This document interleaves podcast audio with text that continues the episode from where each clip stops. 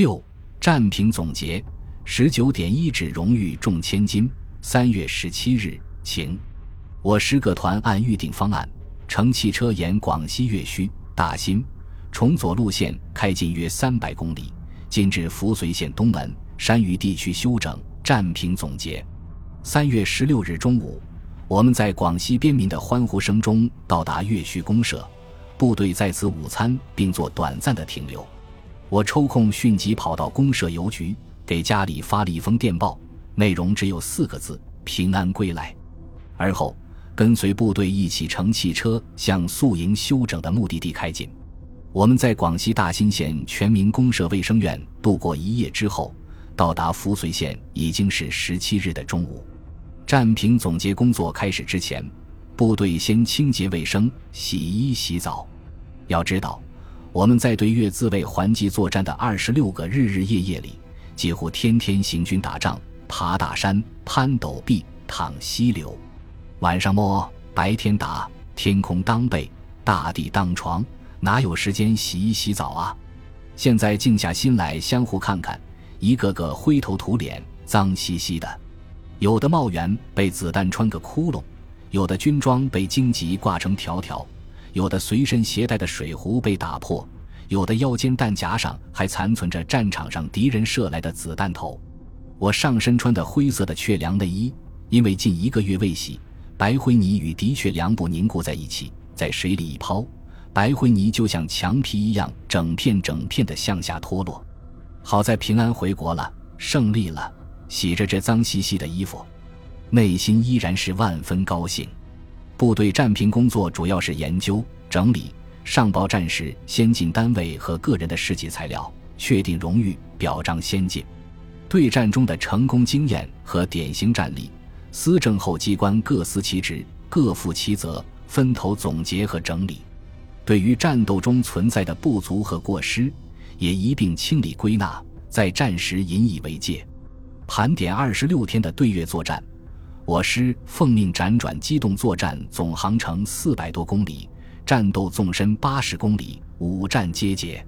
全师各部队先后歼灭越军五百六十七团大部、三百四十六师师指、八百五十一团、六百七十七团一部，全歼了广河县武装部、县中队，还歼灭了一部分公安、特工部队以及民兵等，共歼敌两千零八十五名，其中毙敌两千零一十七名。俘敌六十八名，主要缴获各种火炮四十六门，高射机枪十二挺，重机枪五十四挺，四十火箭筒四十具，其他枪四百零六支，美制 M 四零榴弹枪四支，枪榴弹筒二具，苏制冰雹二式火箭弹三十一枚，各种车辆二十四台，炮枪弹十八万三千余发，其他物资一部，涌现出一批英雄模范单位和个人。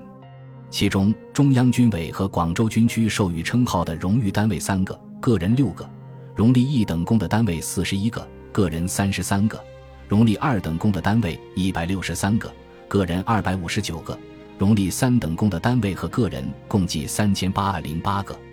中央军委授予的一级战斗英雄王锡坤、潘锡腊、朱仁义；广州军区授予的二级战斗英雄李开华、王巨华。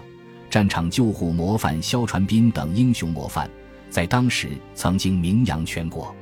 广州军区对我师参加对越自卫还击作战的评价是：一百六十二师打得不错，叫打就打，叫打到哪里就打到哪里，叫走就走，任务怎么变化都坚决执行命令，大胆实施包围迂回、穿插分割、敢打歼灭战。在攻打广渊作战中，从两翼包抄，先围后打。歼敌五百多人。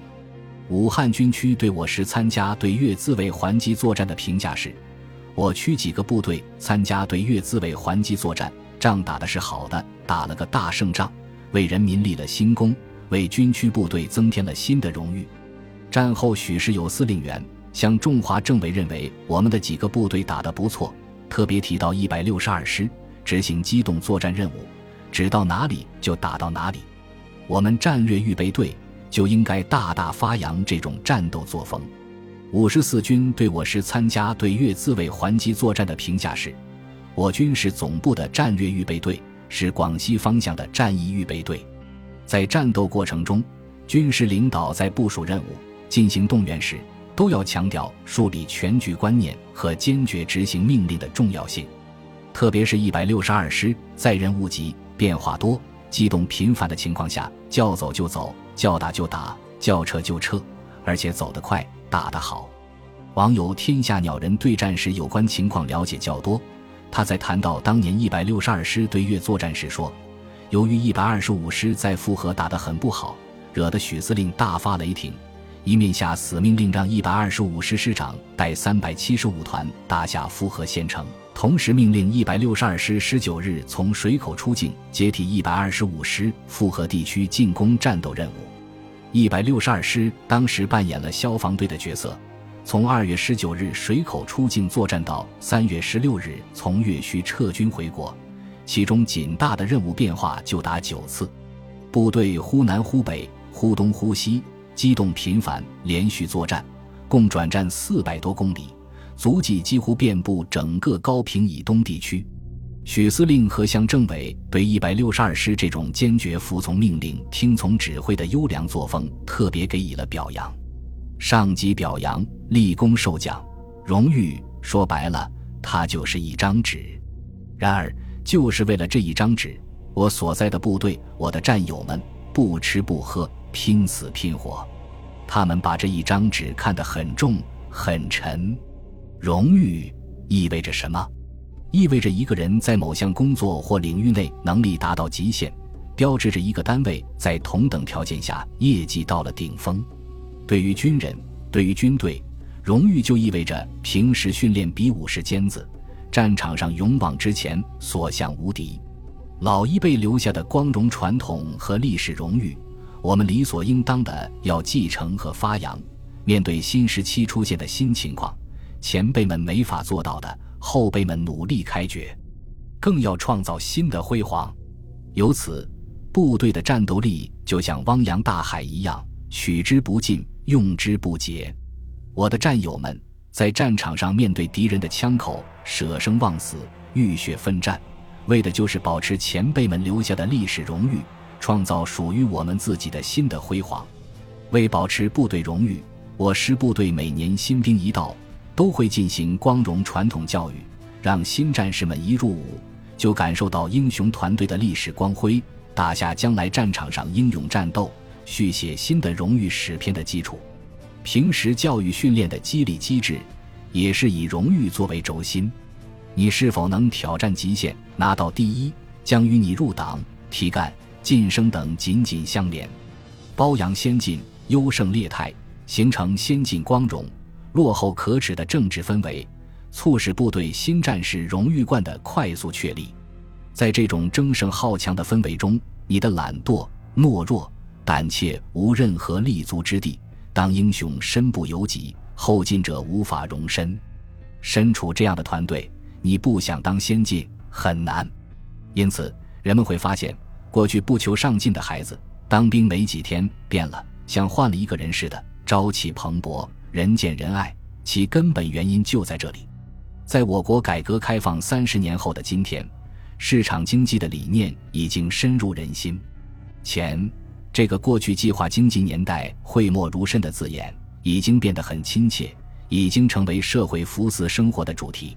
讲求荣誉，谈论奉献，别人不说。我们自己也感到有点不合时宜。你打下几个山头，能挣几个钱？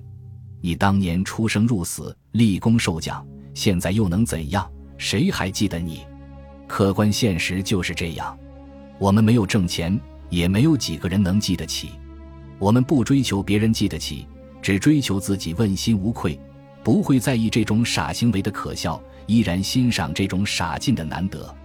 我为我军有这样的部队感到骄傲，我更为自己曾经在这样的部队服过役感到自豪。战评总结和庆功授奖工作因中央慰问团的到来进入高潮。那时候，我们每到一处都会受到人们的爱戴和尊敬，他们都说我们是新一代最可爱的人。四月二十三日，天气晴。四月二十日，我师奉命结束休整战平。归建原武汉军区，部队经过三天三夜的火车输送，于四月二十三日十八时前全部返回战前营区。